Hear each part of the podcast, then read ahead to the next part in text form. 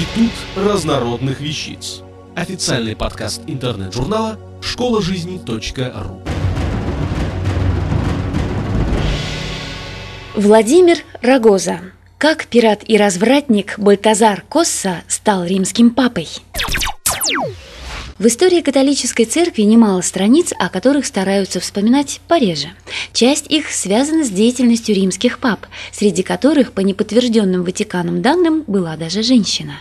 Большинство римских понтификов были людьми достойными, но и среди них встречались преемники святого Петра, чья святость, мягко говоря, вызывает большие сомнения. Один из них – папа Иоанн XXIII, в миру Бальтазар Косса. Бальтазар родился в последней четверти XIV века на небольшом острове Искья в Неаполитанском заливе. Сведений о его детстве практически не сохранилось. Ясно одно – будущий папа не бедствовал, так как островок Искья принадлежал его отцу, потомку древней фамилии, корни которой уходят в эпоху Римской империи. Деревеньки, расположенные на острове, давали какой-то доход, но не он был основой благосостояния семьи Косса. Главные доходы приносило морское пиратство, к которому с детства стал готовиться и Бальтазар. На опасный путь морского разбоя он вступил в 13 лет под руководством старшего брата Гаспара, командовавшего небольшой пиратской флотилией. На Средиземном море пиратство процветало. Богатые приморские городки и поселки, нагруженные товарами и рабами торговые суда, становились легкой добычей удачливых разбойников. Главным было умело выбирать объекты для пиратских налетов, чтобы не нарваться на военные корабли. Разговор с захваченными пиратами был коротким – на Рею или в рабство. Но подобная незавидная участь миновала Бальтазара, вскоре ставшего капитаном пиратского корабля, причем капитаном, которому сопутствовала фортуна. Внезапно жизнь Бальтазара резко переменилась. Оставив пиратство, он отправился в Болонью, где поступил на теологический факультет местного университета. Считается, что сделал он это по настоянию матери, но, возможно, он просто почувствовал, что, надев сутану, сможет грабить и развратничать, не опасаясь возмездия.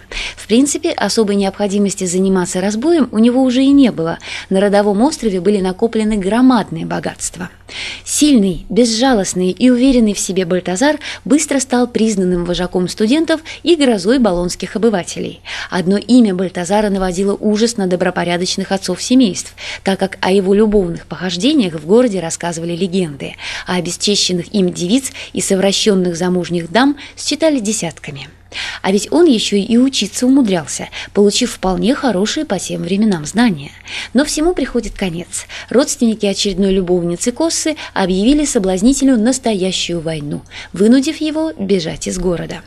Временно Бальтазар укрылся в доме кардинала Ди Санта-Кьяро – Кроме него в доме оказался еще один человек, спасавшийся от преследования – любовница кардинала-красавица Яндра де Ласкала, разыскиваемая Святой Инквизицией по обвинению в чародействе. Как говорится, благодаря судьбе молодые люди нашли друг друга. Но не дремала и Инквизиция, нагрянувшая с обыском. Несмотря на отчаянное сопротивление Коссы, отлично владевшего оружием, отбиться не удалось. Впереди Бальтазара и Яндру ждал костер. К счастью, головорезы Гаспара, продолжавшего заниматься пиратским промыслом, отбили Бальтазара и его новую любовницу. Пришлось недоучившемуся теологу снова стать пиратом.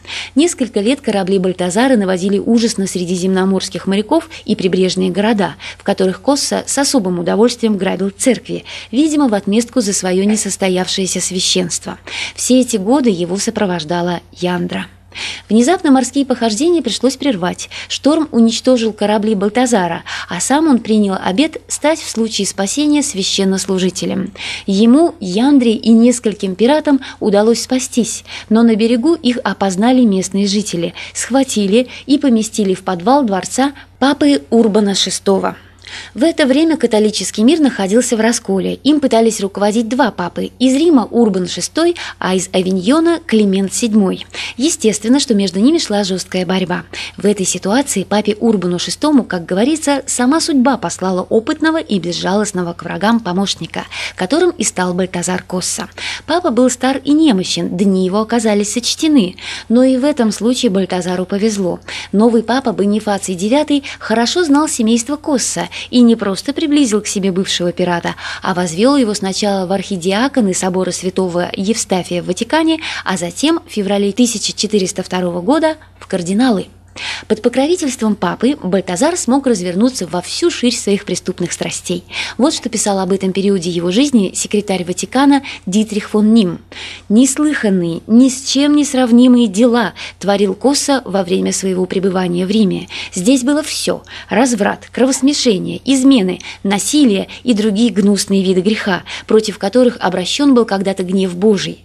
Только в Болоне Коссе удалось совратить более двухста женщин.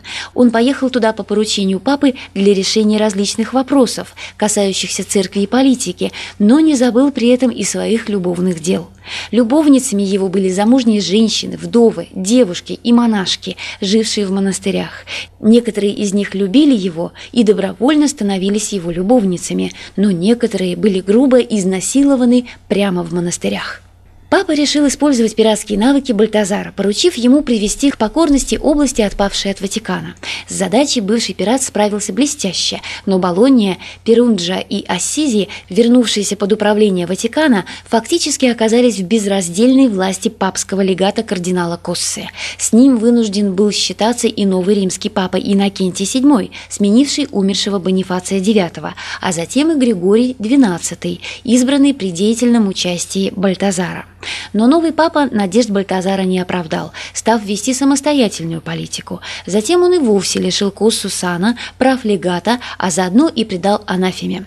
Естественно, что бывший пират с этим не согласился. Он объявил себя правителем областей, где был легатом, и созвал дружественных ему кардиналов в Пизу, чтобы вместо двух правивших в то время пап избрать одного. Причем он отвел свою кандидатуру и настоял на избрании кардинала Петра Филарга, славившегося праведной жизнью новым папой, получившим имя Александра V. Бальтазар просто хотел закрепить папский престол за человеком, к которому в принципе нет претензий, а уже затем забрать его себе. Сложилась абсурдная ситуация. Одновременно в католическом мире стало три папы, причем формально все избраны законно. Естественно, что они не переминули предать друг друга анафеме. В областях, подвластных Александру V, спокойно правил Косса, которому теперь ничто не угрожало.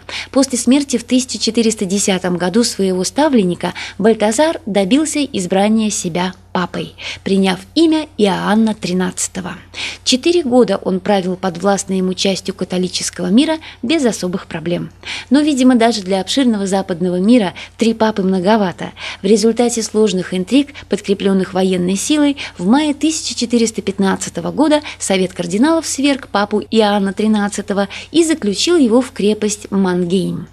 В заточении Бальтазар пробыл недолго. Деньги открыли ему двери тюрьмы, а папа Мартин V, которого он заверил, что окончательно отрекается от папского престола, даже вернул ему сан кардинала. О последних годах жизни Бальтазара Коссы сведений не сохранилось. Видимо, он сдержал свое слово и перестал заниматься политикой, а, возможно, просто замаливал грехи, которых за свою жизнь накопил предостаточно. Жил кардинал Бальтазар Косса во Флоренции, где и скончался 22 декабря 1419 года. Бывшего пирата и папу торжественно похоронили, а над могилой возвели величественный саркофаг. Современная католическая церковь называет Иоанна XIII антипапой, обвиняя во всех мыслимых и немыслимых грехах. Возможно, в чем-то описание его похождений и преувеличены, но, несомненно, он был ярким человеком и сильной личностью, да и жить ему пришлось в эпоху, когда святость и порог шли рука об руку. Автор статьи «Как пират и развратник Бальтазар Косса стал римским папой» Владимир Рогоза.